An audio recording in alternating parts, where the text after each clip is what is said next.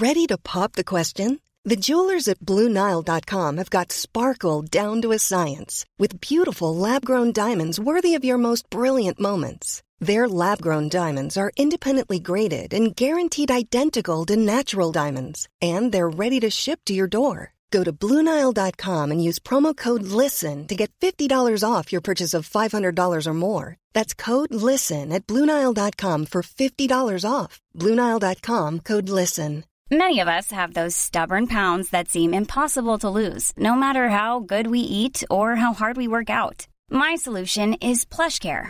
PlushCare is a leading telehealth provider with doctors who are there for you day and night to partner with you in your weight loss journey. They can prescribe FDA-approved weight loss medications like Wegovy and Zepbound for those who qualify. Plus, they accept most insurance plans. To get started, visit plushcare.com/weightloss. That's plushcare.com/weightloss. Hi, I'm Daniel, founder of Pretty Litter. Cats and cat owners deserve better than any old-fashioned litter. That's why I teamed up with scientists and veterinarians to create Pretty Litter. Its innovative crystal formula has superior odor control and weighs up to 80% less than clay litter. Pretty Litter even monitors health by changing colors to help detect early signs of potential illness. It's the world's smartest kitty litter. Go to prettylitter.com and use code ACAST for 20% off your first order and a free cat toy. Terms and conditions apply. See site for details.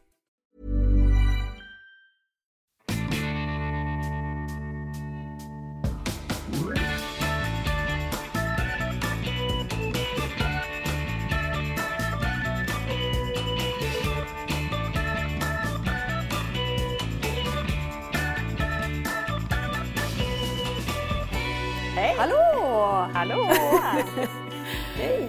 Hej! Hur mår ni? Jo. Hur mår ni? Vi mår ganska bra. Hur mår du, Anna? Jo, bra. Alltid in i kaklet, typ innan midsommar. Ja, gud, jag har inte orkat. Jag försökte... Ja, det kan vi komma till sen. Men vi kan ju säga att vi som träffas här idag är... Funkismorsorna, och det är bland annat jag, Petra, mamma till Svante, som är snart 10 år och har autism och ADHD. Och så har vi Lisa som är mamma till Kalle och Pelle med Randpenning-syndrom, som innebär lite ditten och datten, men en hel del inom NPF-spektrat och lite lindrigt utvecklingsstörning, hur man nu har lite, men de har det i alla fall. Ja, och inga normalstörda barn alls. Och jag är Anna som är mamma till Frans som är 8 år och har autism. Sen så har jag också 4 andra normalstörda barn.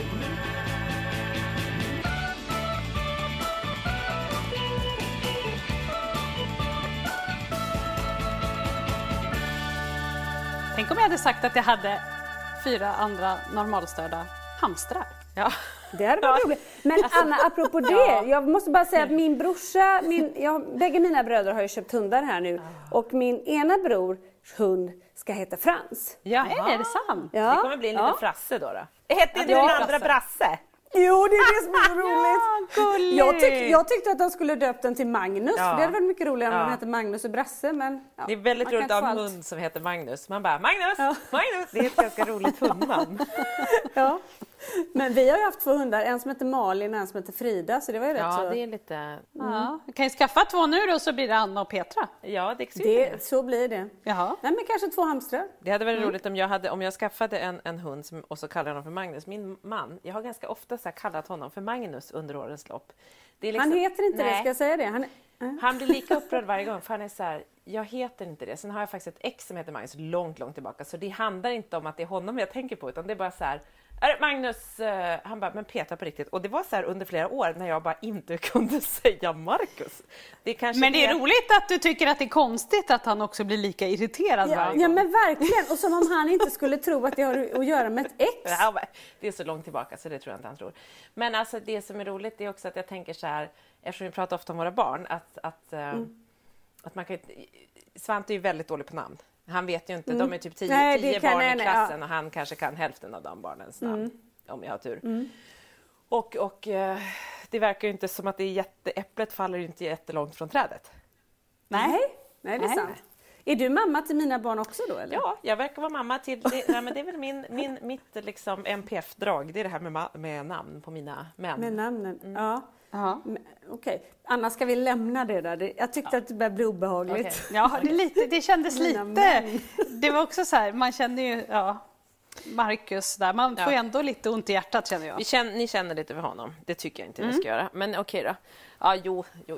Om han bara, Pernilla till mig. Ja, jag fattar det. Mm. Har du missat temat idag, Lisa? Ja, det var djurtema. Jaha. Ja, det borde inte vara. Jag har lite... Ja, med brallorna bara, så är tigertrosorna på. Jag var tvungen att titta. Nej, men jag har ett par väldigt... Tro det eller ej, snitsiga cykelbyxor, för jag har varit och tränat. Ja, verkligen. Ja, nej, de är så gräsliga, va? Men det blev för varmt. Jag hade dem när jag spelade tennis, för att jag ibland så känner jag mig så fjantig i tenniskjol. Passar din mikrofon där med din lilla sladd. Men vad spännande. För ni lyssnare som inte fattar vad vi snackar om, det är att Anna klädde leopard, som inte är jätteovanligt, för Anna är ganska ofta lite leopard. Jag har någon slags tiger, tänkte jag säga, men sen ser jag bara zebra är det nog, va? Fast en brun zebra. Fast i leopardfärger, fast typ. Ja, väldigt snyggt. Och vi sitter ju också på och möts över nätet idag, och i Annas rum så är det helt kallt på väggarna, och så är det liksom ett rödrosa skimmer, så vi undrar ifall Anna möjligtvis befinner sig på en porrklubb någonstans. Det är liksom lite osmakligt ändå nu 2020. Och det här tajta leopardlinnet kanske någonstans ändå förstärker den här misstanken. Ja. Det ser också ut som att jag har bullat upp jättemycket. Vilka tutteluringar. Ja. Det är bara för att vi har pratat så mycket om dina tuttar nu i några avsnitt. Ja.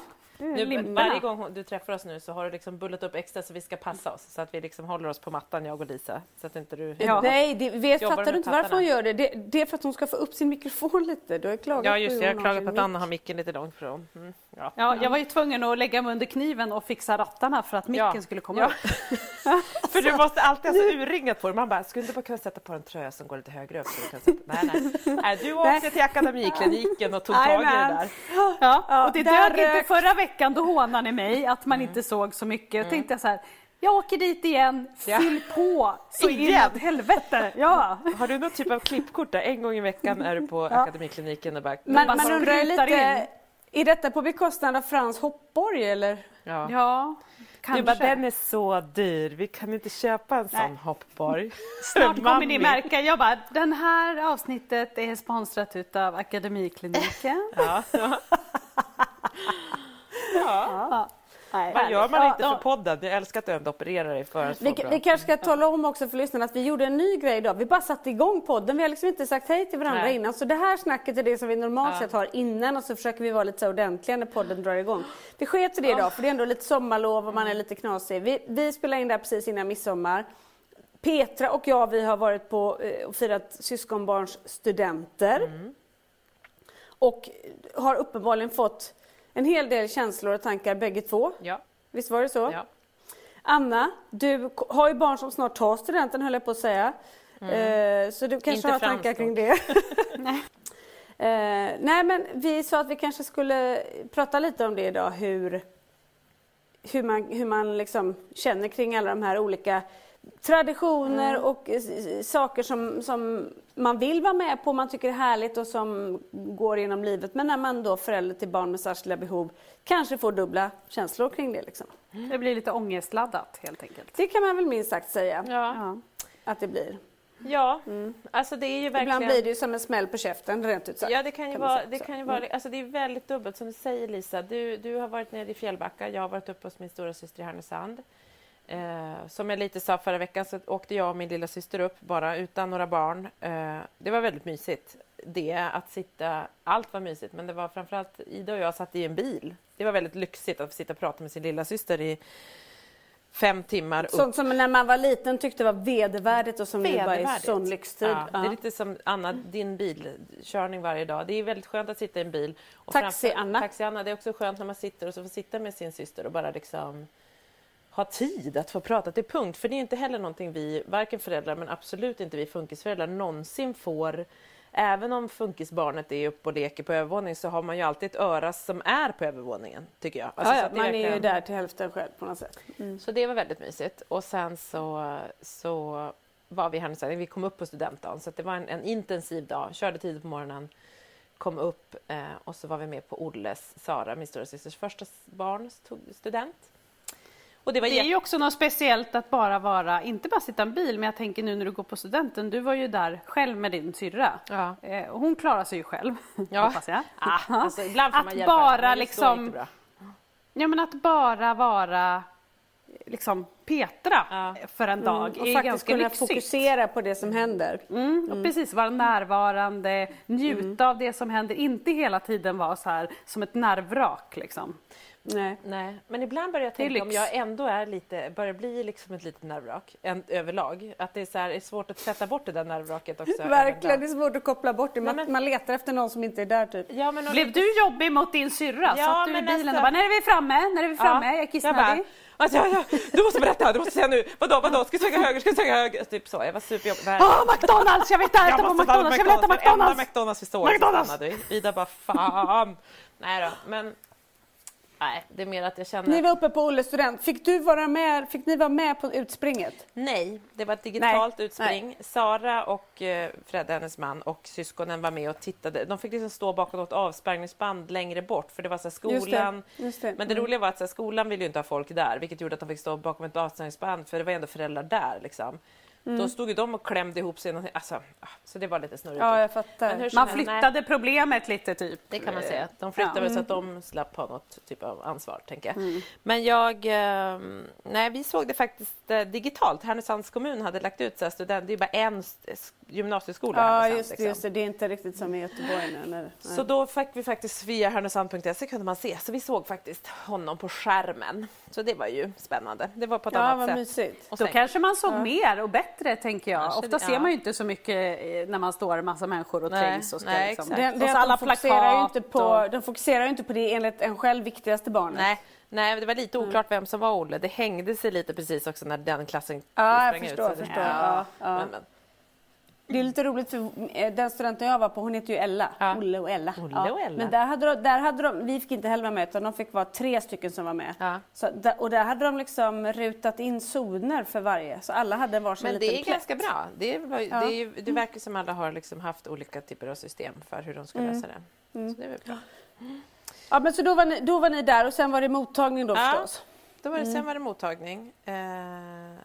Som också var mysigt. Det var liksom en jättefin dag. Men det blir ju såklart, alltså såhär, man kan ju inte komma ifrån att, nu kommer jag lite ifrån, men vi, nu med Svantes skolavslutning, det är ju också det här vi inte pratat om, men Svante ska ju gå kvar ett år i 3:an. Han ska gå kvar ett år, han ska gå om ett år i liksom lågstadiet. Baserat på att han inte kanske riktigt pallar att börja 4:an. Alltså för han följer den vanliga läroplanen, eller hur? Han ska ju läsa den vanliga läroplanen, vilket jag bara är så här, hur i hela fridens namn ska man det här gå? Ja. För det är ju så, eftersom han inte har någon diagnos, alltså en utvecklingsstörning eller så. Men det behövs ju för att gå i särskolan. Ja, så ska han inte läsa särskolans plan, men autismen är ju liksom så snurrig som, alltså den är ju så, som ni vet, så ojämn att man är bra på något och man har ju jättesvårt för något. Så att det är väldigt, väldigt ojämnt, så det är ju svårt ändå att följa någon typ av allmän. Men då får han upprepa allting nu ett år då liksom? Ja, men han kan ju inte alfabetet, han kan inte läsa och skriva, Svante, så hur ska han kunna hoppa upp i 4? Det är liksom... Men sen har de ju inte, jag tänker att det blir ju inte upprepa riktigt, för de har ju inte... Nej. Som vanliga undervisningsklasser på det sättet, utan då tänker jag att då kommer väl Svante kanske få fokusera mer på att lära sig det som han måste komma ikapp med. Ja, men nu har det varit så här, han har gått på Hedborgs i 2 år, men det har ju varit, fram tills nu har de ju liksom mest fokuserat på att han ska överhuvudtaget vilja gå till skolan. Att han ska trivas, och de har ju knappt kunnat liksom sätta press på att kunskapa, utan det har ju varit så här, pressar vi honom för hårt så kommer vi ha en hemmasittare på halsen. Så är det liksom. Det är precis som med Kalle. Ja, så att det är verkligen svårt. Men tycker du att det är jobbigt att han, när de säger då att han ska gå om 3:an, känner du, blir det jobbigt för dig? Blir du ledsen över det och känns det jobbigt? Eller känner du bara att det är skönt för att få han möjlighet att lära sig det här i liksom sin takt? Nej, men det känns ju liksom lite både och, givetvis. Alltså det känns ju jättebra att han känns ju inte redo för att hoppa upp i 4:an och liksom så. De skulle göra nationella prov. Nu blev det ju ingen nationella prov i och med coronan, men det var ändå, alltså han det funkade ju inte, den typen av skolform som är nu och där alla ska liksom via nationella prov provas och testas och så, funkar ju inte, passar inte riktigt toppen in på honom kanske, eller på någon som är utanför mallen. Men det är klart att så här, det är jättebra att han är kvar, så att som funkisförälder, när jag är liksom stark, så tycker jag inte att det är jobbigt att han går om, men däremot så är det så här, han går om ett år. Alltså jag har aldrig gått om ett år, mina systrar har aldrig gått om. Alltså du vet, det är bara så här, det är första min syrras barn, det är ingen som har gått om. Att det klingar lite dåligt, ja, att det finns något. Ja, och det blir ju, alltså, ja, och det är mera så här, det blir som ett litet bevis på att så här, man är inte som alla andra, man klarar inte det här, man liksom... Allt det vet han själv medveten om. Men vet du vad jag reflekterar över? Att en sån skola som Helleborus då, det är väl bara, alla barn där har autism, är det så? Ja, de är inom autismspektrum. Ja, det finns ju de som har typ kraftig ADHD. Eller, men okay, men det, om vi säger så här, det är ändå väldigt många med autism. Ja. Det måste ju vara supermånga som inte klarar kraven. Ja, ja, det är jättemånga. Alltså, jag menar väl blott att det är liksom, för ibland kan jag nästan, man glömmer bort ibland när man pratar kanske och har ett kvartssamtal eller någonting. Ja, men och det har varit jobbigt med Kalle och hit och dit, så sitter man och tänker så här, det är bara mitt barn, men då får man ju bara så här, hallå, vi befinner oss i en miljö där det här är supervanligt. Ja, men jag tänker att för dig, Petra, så dels undrar jag om Svante är medveten, men jag tänker också att för dig, det här är ju ditt äldsta barn och liksom första som går igenom skolan, och att det kanske också därför blir extra känsligt och jobbigt. Ja, alltså det är ju, alltså jag har ju fattat att så här, hans skolgång kommer ju inte vara som några andras, alltså som några kusiners eller någras liksom. Men så det har jag ju fattat, men det blir mer, dels blir det också så här, man bara, gud, nu ska han gå ett år till i skolan. Så du vill ju bara vara klar med skolan. Jag bara, ja, jag vet. Ja. Försök att lära dig bokstäverna så blir du snabbare klar. Nej, men alltså... och det blir väl också att man blir påmind om så här, jag kommer ha kvar ett barn... som liksom, det här tydliga med att så här, ha ett barn som verkligen behöver stöd och som behöver extra, allt det vet man ju hela tiden och allting, men det är bara när man så här, ja, men som vi pratar om ibland, när man bara så här, belyser det lite med lite starkare lampa en gång, så blir så kommer man på det igen. Man blir väldigt påmind. Och att man blir lite ledsen, för man tänker så här, man vet ju redan att de har det jobbigt och tufft. Men när man då får det slängt i ansiktet att det inte har fungerat riktigt enligt planen, då blir det ju ännu mer jobbigt, för då blir det så här, då kan man ju ibland känna så här, har jag gått omkring och trott att det är inte så problematiskt, det går ganska bra, och sen så kommer det där som en hela liksom käftsmäll, så att jag förstår att det blir, men vad säger Svante själv? Men Svante själv säger inte, alltså vi har sagt så här, du kommer vara kvar ett tag till, alltså, för han vet att så här, den pojken i min klass ska byta klass nästa år, och det är några stycken, men sen är det ju flera, såklart, det är ju någon som är 12 som går i hans klass fortfarande, och det är ju en åldersblandad klass, så att det är liksom... men för jag tänkte, det är också det viktigaste, att inte alla hans vänner försvinner. Nej, och det utan gör det faktiskt inte. Finns folk som är kvar. Nej. Som och det är samma fritids ändå. Nej, va? Är det inte det? Nej, det är inte. I mellanstadiet, så de byter fritids. Men han vet ju knappt ändå vad de... Jo, han vet nog. De två pojkarna, eller som jag vet, 3 pojkar kanske. Jag vet faktiskt inte hur många som går upp. Men säg att det kanske är 3, 4. Jag vet inte. För det är ju så många är ju också yngre i Svantes klass än honom, som går i 2:an och ska börja 3:an nu. Men det är några som är samma ålder som honom som blir kvar också. Men för jag vet, Pelle, han gick ju sista året på dagis eller förskola, om man nu tycker det är viktigt att säga det, istället för att börja förskoleklass. Ja. Och det var ju, alltså, tack gode Gud, kände jag. Men det är ju en annan sak än skola liksom, men jag tror att för Frans har ju väldigt många, det är ju precis, han går ju också på Helleborus fast i Täby då, och där är det ju jätteblandat i hans klass, ålders, eller de går ju, det är ju låg- och mellanstadiet separerat så, men det är ju inte alla som flyttas upp hela tiden, många går ju kvar ett år, och det känns inte som att Frans är inte så medveten om vilka som flyttas upp eller vilka som stannar kvar, eller det känns ju som att det, jag tror inte de gör så stor grej utav det. Nej, men och det gör de inte. Och Svante tror jag inte, han tycker inte det är känslomässigt. För han är inte så här, gud, nu ska jag börja fira. Han är inte, där är han ju också. För den barnen, det är inte lika stor grej det där. Nu ska man upp ett år och då ska man ge si och så. Nej, men och de liksom... är ju återigen så här, omvärlden. För det är också så här, lite av normalstörda kompisar. För där är lite mer så här, gud, hur ska, där de kommer fråga. Men han är ju så här, han skiter, han är ju så här, ganska obrydd. Han... Han är såhär, du kan läsa va? Kan inte du hjälpa mig att läsa? Alltså han tycker inte att det är jobbigt att han inte kan. Ta en hjälp av kompisarna vad det står på tv-spelet eller så. Så han, det är ju bra liksom. Han skäms inte för det på något vis. Utan det är ju återigen vi normalstörda personers värderingar i att gå om. Alltså, så här, och jag tänker också när vi, alltså när normalstörda går i skolan så är det så här. Ettor umgås med ettor, fyror umgås med fyror. Att få umgås med någon som går i femman är skitstort. Alltså där är ju åldern så otroligt viktig. Men i vårt spektra med särskilda behov, där går man ju på andra saker. Var befinner man sig? Vad har man för intressen? Vad har man för liksom, styrkor? Så åldern är så otroligt oviktig tror jag. Mm. Egentligen borde det ju vara ganska bra om man även tänkte så här lite mer med normalstörda, tänker jag, i skolan. För det finns ju många där som inte hänger med i alla ämnen, att man inte är lika... För här grupperar man ju också att det är lågstadiet, det är inte förskoleklass 1, 2. Alltså, och då blir det ju lite mer att det spelar liksom ingen roll. Nej. Så tror jag det var väl att växa upp på lite mindre orter. Då hade man ju 1, 2, 3 och 4, 5, 6. Och då blir det inte lika liksom så här upp... Ja.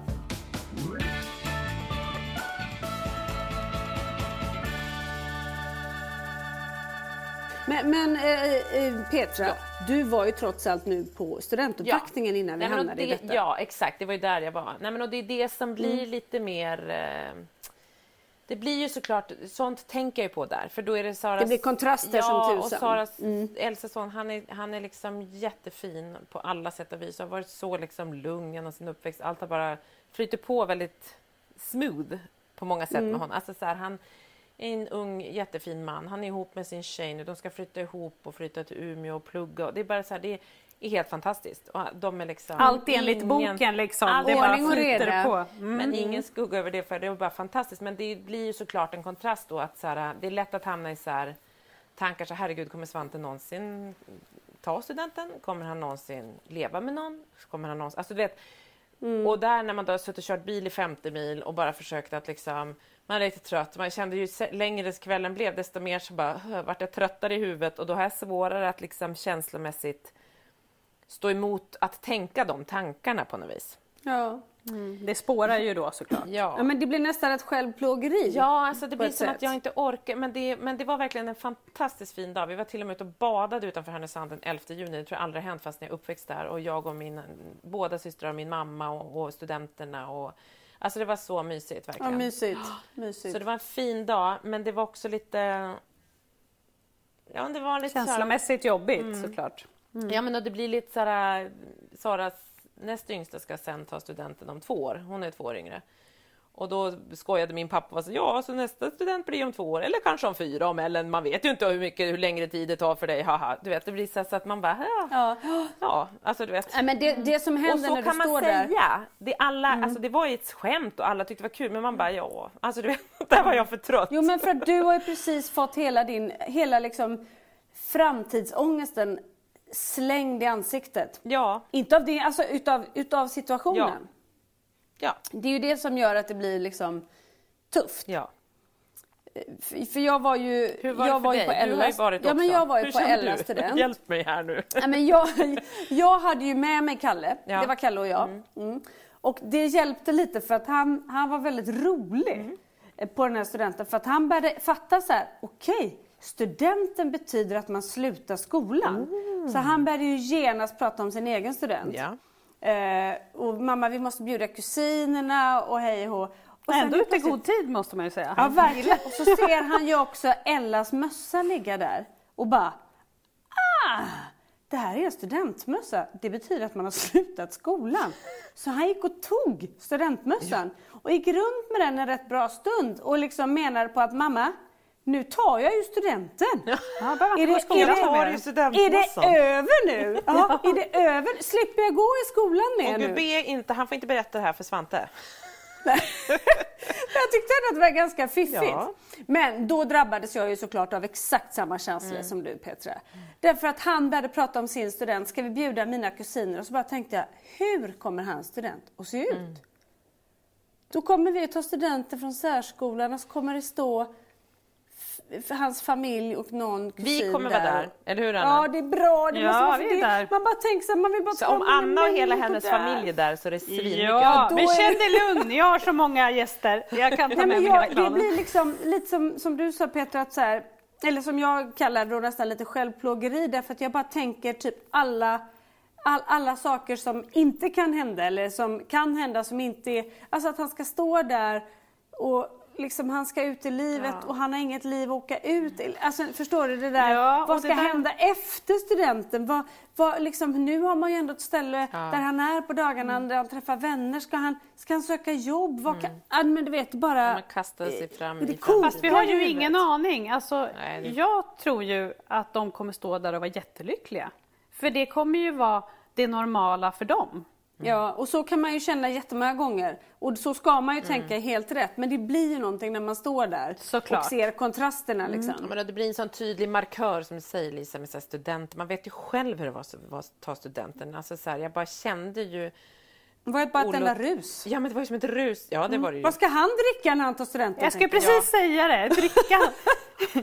Jag måste träna honom. Jag börjar nu. Ja, han får lite champagne redan ikväll. Ja. Ja. Alltså, jag älskar ändå att så här, jag kommer ihåg det avsnittet när ni pratar själva. Hur ska de inte kunna gå ut på fest? Alltså, jag är superrädd att våra barn kommer liksom jättemycket fastna för alkohol. Jag tror de kommer bli liksom narkomaner eller skiten. Ja, ni har ju verkligen...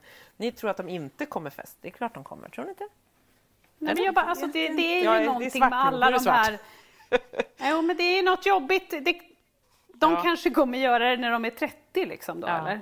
Alltså jag tror inte att det kommer följa kurvan som de andra normalstörda. Nej, kanske det tror jag inte. Nej. Det är ju samma som... Min äldsta har ju precis fått moppe. Mm. Ja. Kommer Frasse någonsin köra moppe? Och det är väl jättetoppen om att han inte kör moppe, för det är ju läskigt känner jag. Men det blir ju precis som ni säger. Det är ändå det så här... segregerar dem ännu mer liksom. Ja.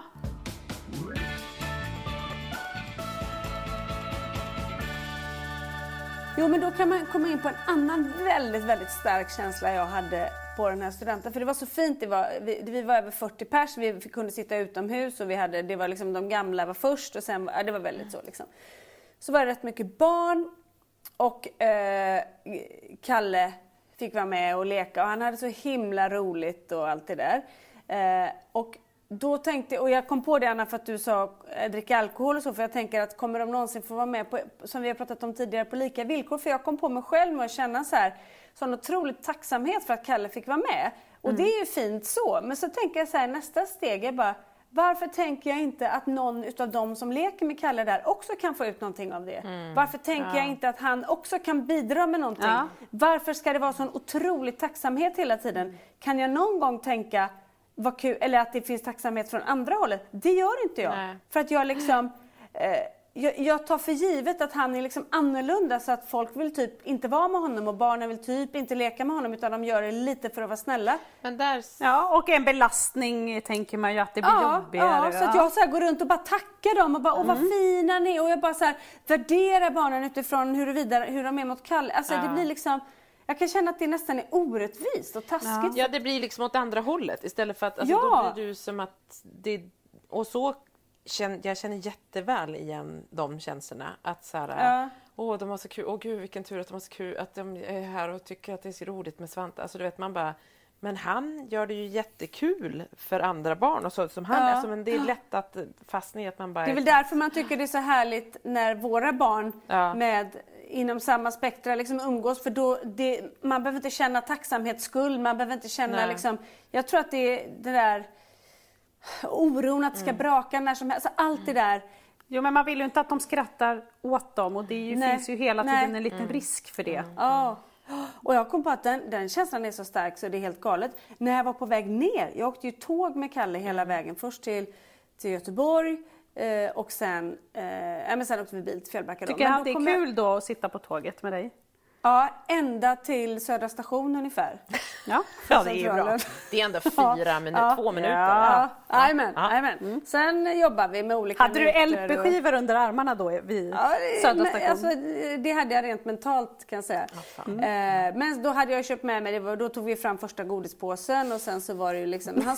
Vi åkte tidigt på morgonen så kunde faktiskt somna, det aldrig hänt. Nej, du gav inte godis, Lisa. Nu säger du som det. Melatoningodisarna som hade fått följa med.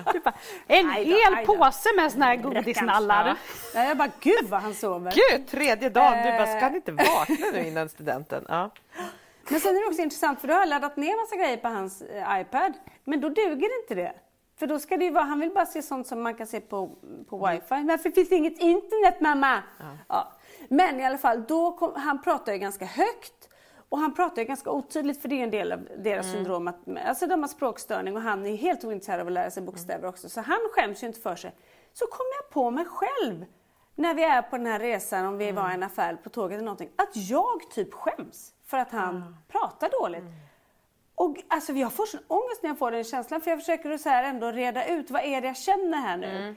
Jo, men skäms du inte för hans skull? Jo, jag skäms ju inte för att jag tycker att det är pinsamt att jag är ett barn som inte pratar rent. Mm. Men jag tycker att det är pinsamt, eller jag skäms för att de ser ett barn som ändå är 10 år, även om han kanske ser ut som 8 då. Mm. Men ett barn som ska prata rent och som pratar som en ganska litet barn i bokstavsmässigt, men han har ändå ett stort språk. Ja. Hörni, då ska jag ändå lägga till nu, men han har ändå ett stort språk, för då ska jag ursäkta. Ja. Alltså då får jag så här... Jag blir så rädd att de ska börja titta och värdera honom utifrån ett sätt som inte är rätt. Men det är inte bara för hans skull, det är också för min skull. Jag känner det och det gör mig förbannad. Varför har jag inte kommit längre än så? Och varför skäms jag? Jo, fast vi blir ju som föräldrar alltid... Vi blir också uthängda. Vi blir ju alltid den som alla tittar på. För vi står ju där också mitt i allt. Om de får ett utbrott eller de skriker eller de gör något konstigt, så är det ju, blickarna faller ju liksom även på oss. Ja, och så tänker jag så här, har hon inte lärt honom prata? Ja, men det tror jag inte de tänker med ett så pass stort, alltså, för att det är ju inte föräldrar, att de lär sig, ett barn lär sig ju prata, eller så har det ju, som alltså, att våra barn... Eller att Svante repeterar och säger kanske udda saker som svar. Eller liksom som är så här, som kanske är det bara något helt som absolut inte har med saken att göra, som en replik eller så. Ja, men så här, autism och goddagskraft. Ja, men så att jag tror inte de tänker så här, har hon inte lärt honom prata? För det tror jag inte. Men däremot så blir det mer så här, som du säger, Anna, de här blickarna känner man, de faller på en själv. Dagar man inte är så stark och inte är i sin... Nu kanske också är det länge sedan du blev utsatt för att säga, du och Kalle satt ensamma på tåg. Alltså det är så mycket. Jag känner att man måste vara så himla rustad för att liksom... Man skulle ändå önska att man hade kommit förbi den grejen. Fan, jag har haft de här barnen i 11 år och jag sitter och skäms om min sons vägnar. Jag borde skämmas för att jag skäms. Ja, du ska skämmas för att jag skäms. Ja, skäms på dig. Fasiken, in i skambrån och sätt det där. Ja. Hej då. Fan, hej då. Nej, men och det är ju så här, då blir det ett varv till. Då slår du på dig för att du skäms. Alltså det tar ju aldrig slut, det här. Ja. Och så skulden som man känner. Ja, alltså. Men precis. Men sen vill jag också faktiskt att vi alla ska bli bättre på att känna att våra barn bidrar också till världen. De bidrar med sin glädje. De bidrar med sin... Och jag brukar kunna vara duktig på att känna det så där liksom... när man är i stora sammanhang och man har lite koll och så. Men det blir ändå så här... Det där eviga jävla tacksamheten så fort någon vill ägna mina barn en tanke. De är väl lika mycket värda som alla andra. Och det är ju det jag själv säger till andra. Så står jag och lever inte upp till det liksom. Ja, men det är svårt. Ja. Vi skriver lite karta med där vi springer också när man är funkisförälder. Ja, man har ju inte, man har inget facit att gå efter. Nej. Och man vet ju aldrig hur man reagerar. Fina människor på äldre dagar, eller på så här. Jo, men man vet ju inte heller hur man reagerar förrän man är där och då. Alltså, ibland är man ju stark och rustad som du säger, Petra, och då klarar man ju av ganska mycket, och då kan man ju vara så här att jag kan ju snarare bli tvärtom, att utan att folk har dömt Frans så tänker jag att de dömer honom. Mm. Och det gör att jag blir lite så här, fuck it. Ja. Men den är ju där absolut hela tiden. Helt så här markant på folk. Liksom. På tårna och är beredd på att man ska få en utan att de egentligen har sagt eller gjort någonting. Så att det är ju jag eller som de kanske tittar liksom och tycker så här, vilket gulligt barn. Ja. Man bara fan glömmer på! Ja. Har du aldrig sett ett funkisbarn eller? Fan är det med det? Ja. De går ifrån bara. Ja. Tyckte han hade så fina skor, skulle fråga vad han hade köpt dem. Skit i det! Men det är det som är också så här, man är även där lite så här soldatisk i strid hela tiden. Att man är liksom fan på, man är ju liksom, som vi kommer så ofta till igen, att man är så på så himla, jag tänker att man har en hög stressnivå liksom, hela tiden som vi inte, jag tror inte ens vi kanske tänker på att vi har den. Det är därför jag ibland känner så här, när jag kommer iväg, att det ändå känns så här, gud, jag blir liksom lite mycket, alltså jag blir som att jag bara pågår då helt plötsligt. Och jag hör mig själv bara pågå. För att jag tror att så här, normalläget för oss funkisföräldrar är ju en hög stressnivå hela tiden. Ja. Och då är det klart att så här, har man en dag som man är lite trött eller så, då är det lätt att man kanske bara far ut. Vad glor du på? Eller liksom så här, att man har direkt, man kommer dit beroende på var man är i hormoncykeln och olika grejer. Men och jag skulle också vilja säga helt deppigt att vi är tvungna att vara så här. Ja, det är ju liksom för att vi oftast är tvungna. Vilket gör att några får åka med bara på liksom. Vi får offra dem helt enkelt. Ja, vi offrar dem.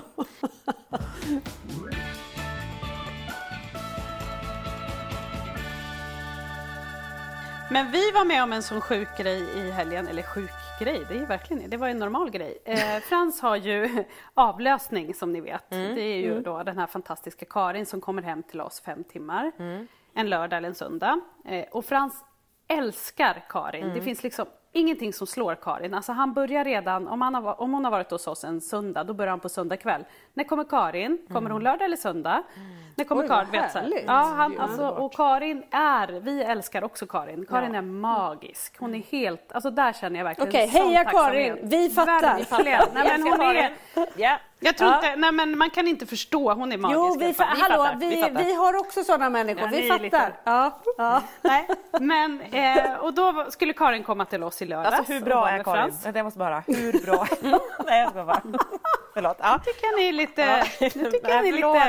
Nu kommer den här till er faktiskt. Ja. Fuck. Nej, har ni gjort det roliga över Karin nu? Ja, nej på din bekostnad. Ja, eller nej inte över Karin, över ditt tjat. Vi älskar Karin. Men nu det är mig ni inte älskar. Jag fattar. Jo, vi älskar Anna är bäst. Ja, hörrni, nu lugnar ni ner er kackeltanter här så ska jag berätta om Karin. Ja. Nej, men då i alla fall så kom Karin i lördags. Frans var super glad och vi andra då. Det är ju så sjukt för vi har ju 2 liksom stora barn här hemma nu som inte hänger med oss längre. Förut var ju vi en hel cirkusfamilj som åkte på turné. Nu är det ju inte så längre för de stora vill ju inte vara med oss. Tonåringarna, liksom. De hittar ju 15 och 13 eller vad är de? Ja, vi går upp i 14 nästa vecka så att de är ju liksom stora. Ja. Så då åkte jag, Henrik, Holly och Dexter ut till Vaxholm. Och jag kan säga så här, bara den här bilresan ut så sitter jag och är så här. Man hatar ju bilresor när man är hela familjen och det är bråk och det är slagsmål och man ska reda ut och olika låtar. Och någon ska ha... Ja, och det ska lyssnas på olika låtar och det jag håller på. Alltså, det var ju helt sjukt. Det var ju en trevlig bilresa. Och vi jag och Henrik satt och pratade. Ja, men gud. Som 2 normalt vuxna människor. Liksom. Det gör man ju typ aldrig. Nej. Det var till och med att vi satt och kunde skämta om att liksom vanliga familjer eller vad man ska säga då, utan normalstörda barn och kanske också, vi är ju inte vana att bara ha 2 barn liksom, det är också lite skillnad för oss att de på riktigt kan sitta och planera så här, vad de ska äta till middag och men då kan du ju den förrätten så går jag och kollar till båten så länge, alltså du vet vi satt och fantiserade om hur mycket tid de har att de sitter verkligen. Tråkigt det lät. Ja, men ändå familj. Lite skönt. Ja. Lite tråkigt men ändå skönt. Nej, men då åkte vi till Vaxholm, så var vi där, gick till och satt oss på en restaurang, beställde in mat. Alltså, det hände inte en enda incident, fattar ni? Det var inte en enda människa som tittade på oss och tyckte att vi var lite annorlunda. Barnen var helt lugna, helt nöjda. Jag åt mat i normal takt, alltså, fast jag stressade väl ändå för att jag inte var van vid det. Gick därifrån, gick och köpte glass i lugn och ro. Nej. Tog en promenad, åt den här jädra glassen. Sen åkte vi och badade. Alltså, det var typ helt sjukt. Du lajvade normalstörd familj helt enkelt. Ja, och när jag vi vill aldrig mer höra talas om det där. Nej. Alltså, jag förstår, men alltså, jag tänker att man... Ja, men när vi ligger och badar, då ligger vi på en filt. Har ni någonsin legat ner en liten...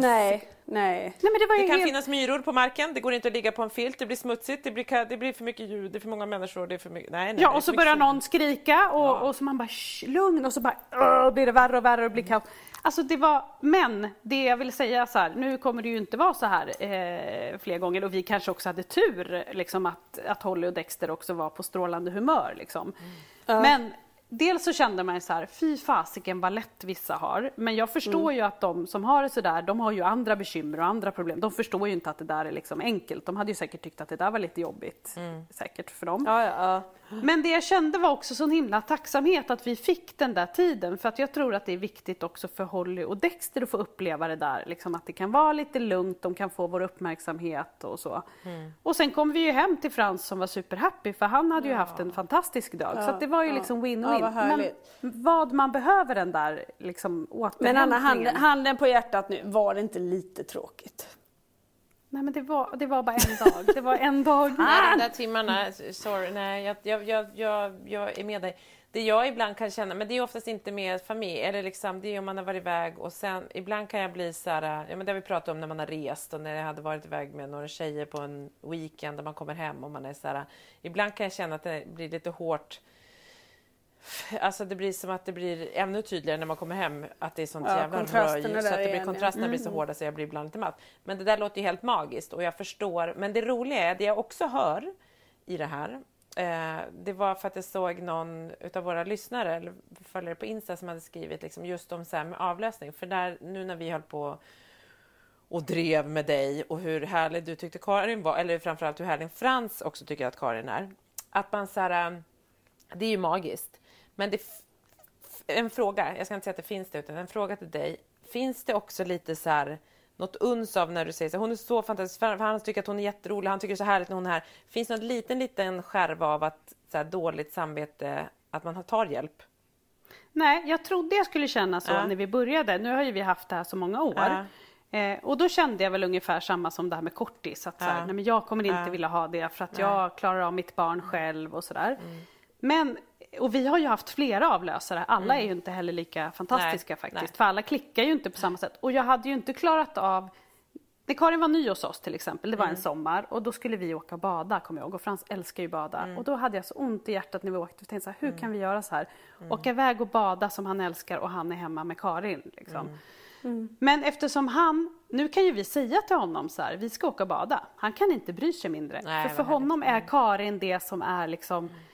Han blir ju arg när Karin kommer till oss och så står jag och pratar med Karin. Man ska berätta någonting. Så här, då är han så här, tyst nu, kom nu Karin. Jag får liksom inte ens, det är hans. Wow, men det där är ju inte heller jättevanligt skulle jag säga att de känner så. Och det gör väl att jag inte får dåligt samvete av den anledningen. Liksom. Sen kan man ju ändå känna såklart det du är inne på Petra. Att så här, när man kommer hem efter en sån där fantastisk dag kan man känna så här.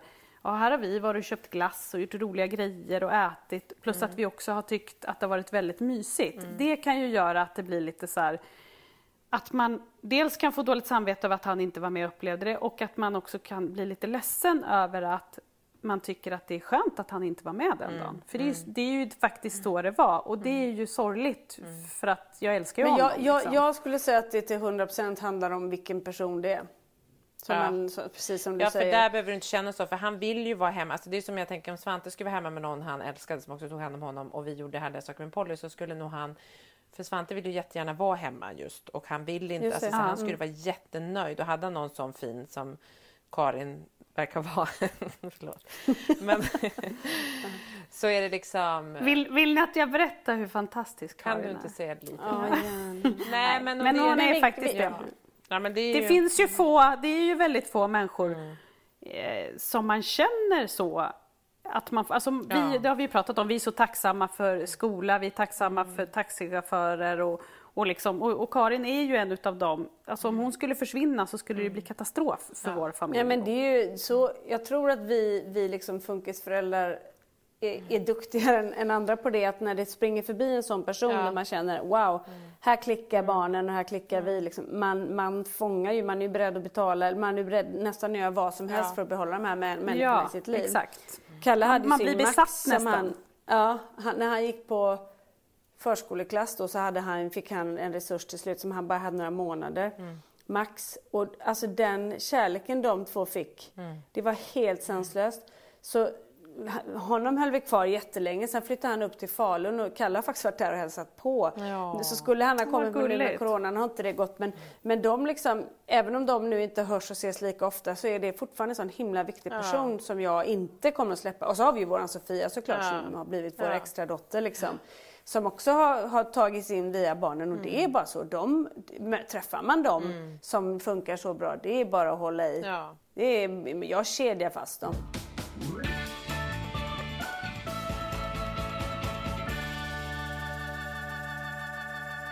Men hörni, en helt annan grej. Jag tänkte på, du pratade ju Petra om där att vi hade fått någonting av en lyssnare. Har vi läst upp det här med den här... vi pratade om att vi var... Anna, du var och skulle träffa eran handläggare tror jag. För LSS-handläggare. Ja, har vi läst upp den som vi fick där? Nej, vi glömde det förra veckan. Ja, för då var det så att en av våra fina lyssnare som hjälper oss när vi klampar i klaveret, höll jag på att säga. Nej, det gjorde när vi inte famlar i mörkret lite. När vi famlar i mörkret, precis. Även fast det hände väldigt sällan. Hon förklarade lite för oss. Nu har jag ju ingen internetanslutning här, så jag ska ta på den. Så när IT-tekniken Lisa... Precis, så prata på ni ska vi se. Nej, men för då fick vi faktiskt en förklaring, vilket inte var så dumt. Då skrev hon så här, en tjej som hörde av sig. Hej och väldigt gulliga saker där. Hon har själv barn med autism, ADHD och lindrig IF. Sen så står det så här, både jag och min man är socionomer och han arbetar som LSS-handläggare. Anledningen till att träffa barnen är inte för kontroll eller liknande. Det är för att kommunerna är tvungna att arbeta med barnkonventionen i sina utredningar. Och det leder till att man måste beakta barnperspektivet under utredningar även när det bara är ett beslut som går ut. Därför ska man träffa barnet i rutin och det är inget som varje handläggare väljer själv. Så skriver hon, ville bara förklara så ni inte tror att det är någon som misstror er eller som tror att barnen plötsligt blivit friska eller vuxit ifrån sin funktionsnedsättning. Och det var ju faktiskt väldigt gulligt att hon hörde av sig och beskrev det. För att jag tror att vi var ju många som hörde av sig till oss också och var trötta på det här och irriterade. Men då, och barnkonventionen känns ju som att den bra. Har ju... Ja, att den har blivit lag i Sverige, det är ju väldigt bra. Precis. Vi såg ju ett fantastiskt föredrag som Autism och Aspergerförbundet tillsammans med Min stora dag gjorde ju. Och då så var ju hon där. Ja. Vad kallas hon nu då? Hon var ju fantastisk. Och hade också en son med autism, kommer du ihåg det? Ja, hon var väldigt härlig. Men det är en liten lustig grej som jag har reflekterat över i veckan. Det här med samhörighet. Jag pratade med en via jobbet och då visade sig att den här personen som jag då inte känner särskilt väl, hon har då fått ett barn med särskilda behov. Och vad konstigt det är, när hon då berättar det så känner jag direkt en samhörighet med henne och att man blir liksom väldigt nära på en gång. Det är ganska häftigt och coolt att man är liksom, att man känner så här, det är fint på något vis. Det är verkligen jättefint och det där är liksom, det tänker jag ofta på att så här, när man tänker så här, jag menar att det är väldigt viktigt, den här samhörigheten är ju som vi säger att så här, känna varför vi startar den här podden, för att känna sig mindre ensam och för att liksom, hur du och jag träffades Lisa och att liksom att man har jättemycket fina vänner och det behövs, men det finns en speciell, det blir en speciell band. Ett lager till liksom. Man kan ju ha vänner och bekanta. Alltså det blir direkt också med en sån. Även om det är så en jobbarkompis eller en ytlig arbetskontakt som kanske bara är liksom i något projekt och sådär. Att man direkt förstår så man fattar någonting. Även fast man inte känner den personen. Man vet inte alls så mycket om personen. Men man vet ganska mycket hur man det är hemma hos dem. Man vet ganska mycket då. Och man vet också vad som är liksom pågår i den människas våndor och allt det där som någonstans... Man själv har gått igenom ju. Så. Ja. Mm. Och sen, nu ska jag säga en jättekonstig sak, men helt plötsligt när man träffar människor som aldrig har haft en vägbula i sitt liv, det blir också helt plötsligt ganska ointressant, för de har sällan någon som helst liksom, känsla för saker och ting, eller koll eller aning. Och det blir så här lite, okej, där fick du faktiskt passera utan att passera gå. Du fick gå i fängelset utan att passera gå. Okej, fängelse utan att passera gå. Ja, nej, men jag vet. Direkt. Ja, men och apropå passera gå, nu har ju vi fått åkt och testat ut en cykel till Frans. Ja, en sån... på habiliteringen. No. Ja, en trehjuling. Alltså, först och främst var han så pepp när vi skulle åka dit. Ja. Dels så slapp han ju åka taxi till skolan på morgonen. Han fick lite sovmorgon. Han fick åka med Taxi Anna istället. Ja, Taxi Anna. Det är ändå taskigt att du också... inte tar hans körningar, Taxi Anna. Jag tycker du måste... Ja, jag ska växla upp. Också, kan inte? Mm. Jag ska växla upp. Jag ska söka jobb på Samtrans. Ja. Nej, men och sen så var han lite rolig också när vi åkte dit. För då satt han i bilen och... För vi hade ju sagt att du ska få prova en cykel och sådär. Det blir för komplicerat att säga vart han... Alltså han tror ju att vi ska åka till en cykelaffär säkert. Liksom. Men, och då sitter han och säger så här, för då åker vi också förbi flera McDonalds. McDonalds. Ja, nej, men nu ska vi prova den här cykeln, Frans. Ja, men mamma, först cykeln, sen McDonalds kanske. Det är också intressant att höra. Känner man hur de också gör ljudläget. Och att det här är ju någonting vi har sagt, alltså många gånger så säger man så här, men vi gör det här först, sen kan du få gå till McDonalds, typ som en belöning. Men det är roligt att han själv säljer in det så liksom, och tänker att då blir det ett ja. Och sen fick han ju prova den här cykeln. Och då när han fick testköra den utomhus, och då var det ju hon då från habiliteringen och så hon som jobbar där ute på hjälpmedelscentralen.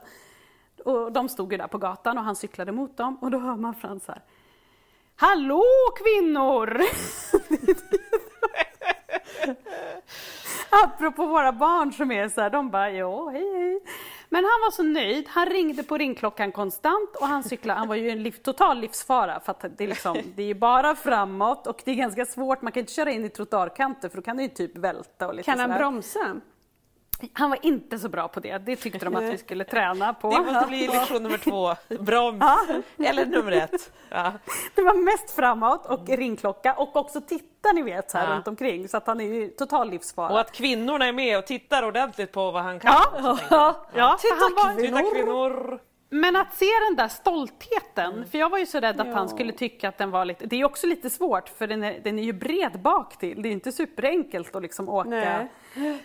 Men sen har ju den en fantastisk korg där bak som man kan ha grejer i. Han var så glad när vi satt i bilen hem. Han fick köpa en glass. Vi var inte på McDonalds, men det blev en glass som belöning. Och sen när vi satt i bilen, då säger han så här: "Men mamma, då kan jag ha ryggsäcken där bak. För då kan jag cykla till skolan." Jo, du bara, det är en grej vi måste prata om. Men Anna, vad härligt att han har fått en cykel. Nu har han fått den då? Ja, nej. Nu fick han prova ut den. Då var ju det nästa grej. Det är ju beställnings... Och då är det 3-4 veckor. Och då var ju han så här, när får jag cykeln? Gud, ja, 3-4 veckor säger jag, det är ju helt så här ogreppar. Då säger han så här, men vilken dag? Han måste ju veta dag hela tiden. Och säger så du torsdag då så kommer det bli 4 torsdagar som blir jävligt jobbiga först liksom. Ja, vi skulle få något sån här bekräftelse-mail. Datum. Så det kanske funkar. Mm. Och så får man väl göra någon sån här, man kryssar och räknar ner. Ja. Men jag tänker att det blir ändå en cykel i sommar och det... Då, återigen, jag har ju varit lite tacksam den här veckan. Jag känner ju tacksamhet över att man faktiskt får hjälp med såna här saker. Ja, för det är ju faktiskt otroligt fint att vi får det i Sverige. Liksom. Verkligen. Får jag fråga, den cykeln, jag såg ju bild på den. Tror ni att det är en cykel som väcker, alltså att andra barn funderar? Vad är det där för, är det att den är konstig eller tycker de att den är cool? Alltså jag tror, det beror ju på vilken ålder barnen är i. Så. Jag tror nog att den anses nog lite som annorlunda. Men det, och det tror jag också den gör. Men om man tänker så här nu då. Det finns ju jättemycket olika lådcyklar och grejer nu som ser lite annorlunda ut. Ja, men det är inte så många barn i den åldern som har det. Nej, men det är också de där hjulen där bak. Du far efter liksom. Det är jobbigt att den ser annorlunda ut. Och det håller jag med om. Men vi har ju pratat om din cykel... Ja, men tror du att Kalle och Pelle skulle tycka det då? Skulle de tänka sig, om du tittar... Men jag tror kanske att Kalle skulle vara så här, men den ser inte ut som deras. Nej, det skulle han kunna säga. Alltså Frasse var ju så nöjd. Skulle ett barn säga till honom så här: varför ser din cykel inte ut som våran? Då skulle han ställa den åt sidan, skulle han aldrig använda den. Och jag tyckte den var skitcool. Jag skulle vilja ha en sån själv liksom. Det är ju... Men det viktiga är ju hur de själva känner. Och jag känner ju eftersom jag... Alltså den glädjen att se honom. För det var ju också det här... Att han klarade det själv. Alltså man såg ju lyckan i honom. Att han, det var ju som en frihetskänsla. Han kan cykla själv. Och jag tror kanske att autismen kan vara lite bra där. För att Pelle skulle aldrig bry sig. Nej, precis. Man skiter lite i vad andra tycker och tänker om det. Nej. Och då tänker jag så här, då får han lära sig att trampa på med den. Liksom, lära sig titta rakt fram. Och liksom bromsa. Ja. Det är många moment som de måste klara. Liksom, så att jag tror att det är... Det får inte vara många kvinnor i vägen. Liksom, ja, det är framförallt det är jävligt mycket kvinns ute på gatorna. Ja. Och det skulle nog vara svårt för Kalle, för han är ju tjejtjusare som Sune, va? Han såg det nu när han var ju med Ella och Tintin, kusinerna lite på, de skulle gå och handla någonting. Och mötte ett gäng tjejer. Och kusinen på dödskratt när han bara vände sig om. Tjena tjejer. Men vem har han ärvt det där av? Är det du eller Johan som är tjuserian? Nej, han tittar ju på Sune på tv. Han älskar Sune. Men jag tänker att man ändå måste ha ett drag att tycka att liksom härma just den grejen. För det är så här kontaktstökande och lite... Ja, vi kan väl vara överens om en sak i alla fall. Det är ju inte från Johan. Nej, jag tänkte precis säga att du behöver inte svara på den frågan om du inte vill. För jag tror att alla vet svaret. Vem är det som är liksom lite crazy bananski när det gäller... Men då tänker jag, då behöver vi inte vara oroliga nu för framtiden. Nu känner jag så här... De har ju det där i sig. De tillsammans går ut. De drar med Svante på det här också. Så är det liksom tjena kvinnor, tjena tjejer. Alltså det här blir farligt. Jag är så orolig. Jag är liksom, ni bara känner, jag är liksom åt andra hållet. Jag blir rädd. Han vill ju bara hålla på och talla på min mage hela tiden. Jag får ju panik. I morse, jag orkar inte, kommer inte gå in på de tixen längre. Men i morse så låg jag liksom inklämd mellan honom, Polly, 200 och Marcus. Och så någon ska ta på mig. Jag får panik. Var det inte Magnus? Magnus ville också ta på mig. Jag sa Magnus, bort med tassarna. Det får vara nog nu, Magnus. Då blev han lite ledsen. Och det kan jag kanske köpa. Liksom, men å andra sidan kunde han ju fortsätta tafsa då. För att... Ja, han bara, det gäller ju inte mig. Nej, precis. Magnus ska bort. Magnus, åt helvete med Magnus, och han fortsatte. Men vad heter det? Jag tänker att Frans, han slänger upp Kalle och Svante i sin cykelkorg där bak. Och så åker de runt bara, tjena tjejer. Ja, det är bra. Ja. Och han gillar ju att fixa fest och så att jag menar... Det är bra. Kalle älskar att gå på fest. Han älskar hela tanken på fest tills den kommer. Då kan han gå och sätta sig lite bakom. Ja. Jag tycker eller så är han med. Det är lite olika. Vi har pratat både om så här funkismorsa träffar och nu pratar vi om hur killarna ska ordna liksom ungdoms... Hur vi ska få dem att börja dricka. Jag har faktiskt bestämt mig för det. Att så fort det känns jättebra. Om det blir lite lugnare. Så bjuder jag hem hit till Storholmen. Då kan man ta färja. Så sitter vi på vårt stora trädäck här.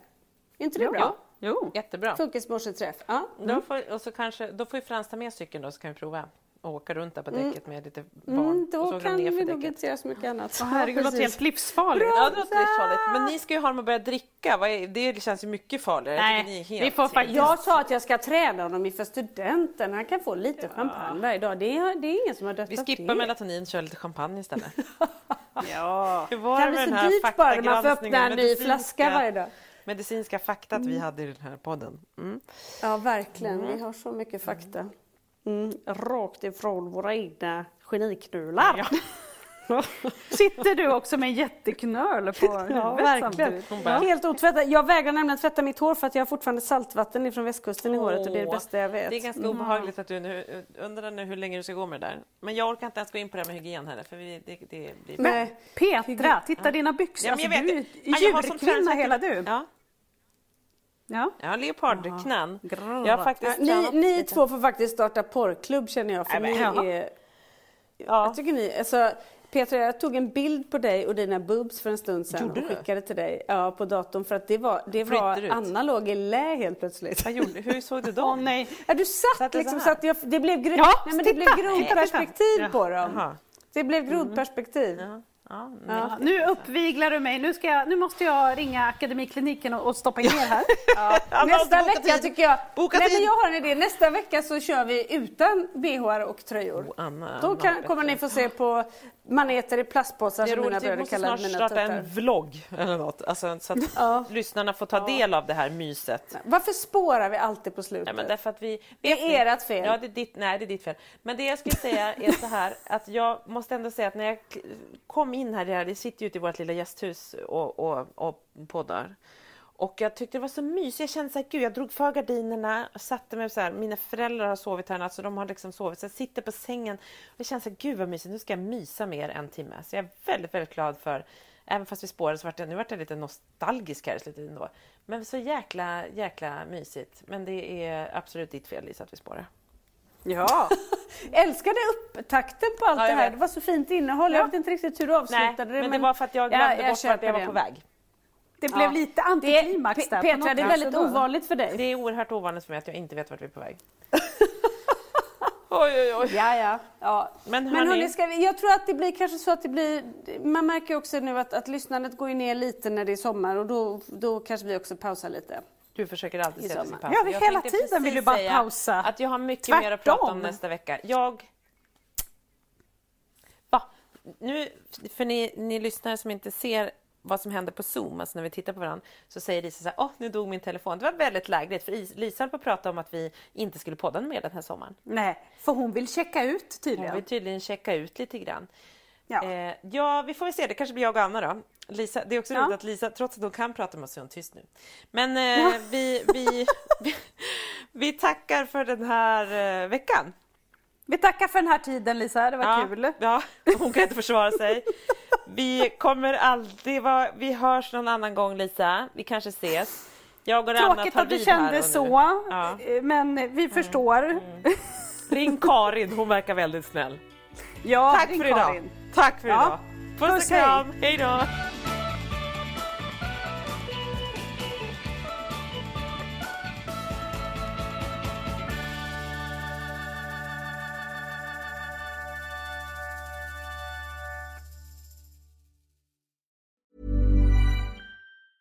Mom deserves the best, and there's no better place to shop for Mother's Day than Whole Foods Market. They're your destination for unbeatable savings, from premium gifts to show-stopping flowers and irresistible desserts. Start by saving 33% with Prime on all body care and candles. Then get a 15-stem bunch of tulips for just $9.99 each with Prime. Round out Mom's menu with festive rosé, irresistible berry chantilly cake, and more special treats. Come celebrate Mother's Day at Whole Foods Market. Planning for your next trip?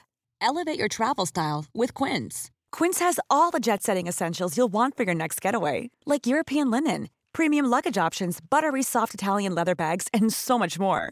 And it's all priced at 50 to 80% less than similar brands. Plus, Quince only works with factories that use safe and ethical manufacturing practices.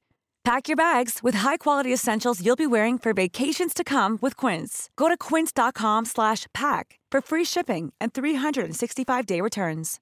Imagine the softest sheets you've ever felt. Now imagine them getting even softer over time. That's what you'll feel with Bowl and Branch's organic cotton sheets. In a recent customer survey, 96% replied that Bowl and Branch sheets get softer with every wash. Start getting your best night's sleep in these sheets that get softer and softer for years to come. Try their sheets with a 30-night guarantee. Plus, get 15% off your first order at bowlandbranch.com. Code BUTTERY. Exclusions apply. See site for details.